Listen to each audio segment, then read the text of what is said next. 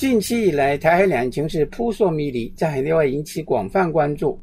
今天的观察中国要向大家介绍有关议题的分析评论。台湾《旺报》的社论说，美国总统拜登在与中国大陆国家主席习近平通话后，认为他和习会遵守台湾协议。中国大陆在纪念辛亥革命一百一十周年时宣誓坚持和平统一。蔡英文十一讲话持续对大陆善意不变、承诺不变、坚持维持现状的承诺，三方都表现出善意的模样，但台海硝烟味却越来越浓。《纽约时报》最近一篇文章指出，美陆台都试图表现出希望避免战争的决心，却制造了反效果，则加深了不信任，也增加了误判的风险。或许现在应该问的是。台湾真的准备好与大陆一战吗？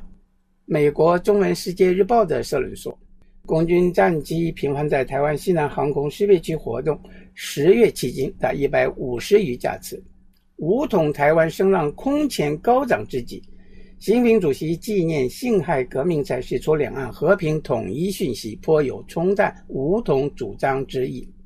在大陆鹰派武统声浪高涨，认为习近期必然武统台湾，建立毛泽东未实现的工业，才能在明年中共二十大延任或延任后建立威望，实现终身执政。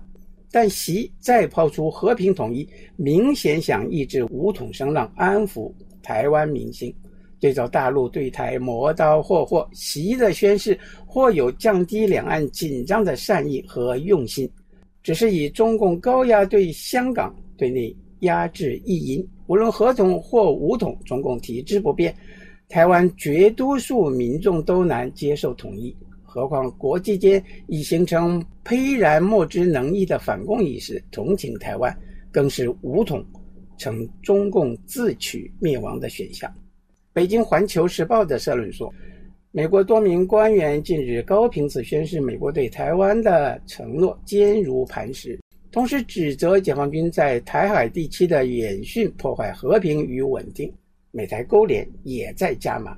台陆军司令近日访美，美副国务卿公开会见台北经济文化代表处负责人等，都在发生。民进党当局需要误判形势，他们需要清楚。华盛顿撑不起对台湾的保护伞，偏执地认为美国绝不会放弃台湾，会与台湾并肩作战，而且美方的决心将让中国大陆望而却步，这是幻想。大陆一旦做出武力解决台湾问题的政治决定，必将再创当年解放军百万雄师过大江的现代版。美国届时抛弃台当局，将是必然选择。美台也休想用武统台湾将造成严重政治经济后果来吓唬大陆。这几年，美国全面围堵中国，已经将那些所谓后果提前预演了。全体中国人民都见识到了他们的威慑力已经归零。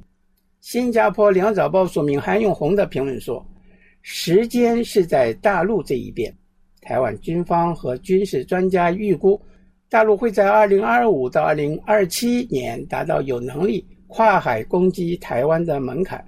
越往后，北京武统的成本只会越小。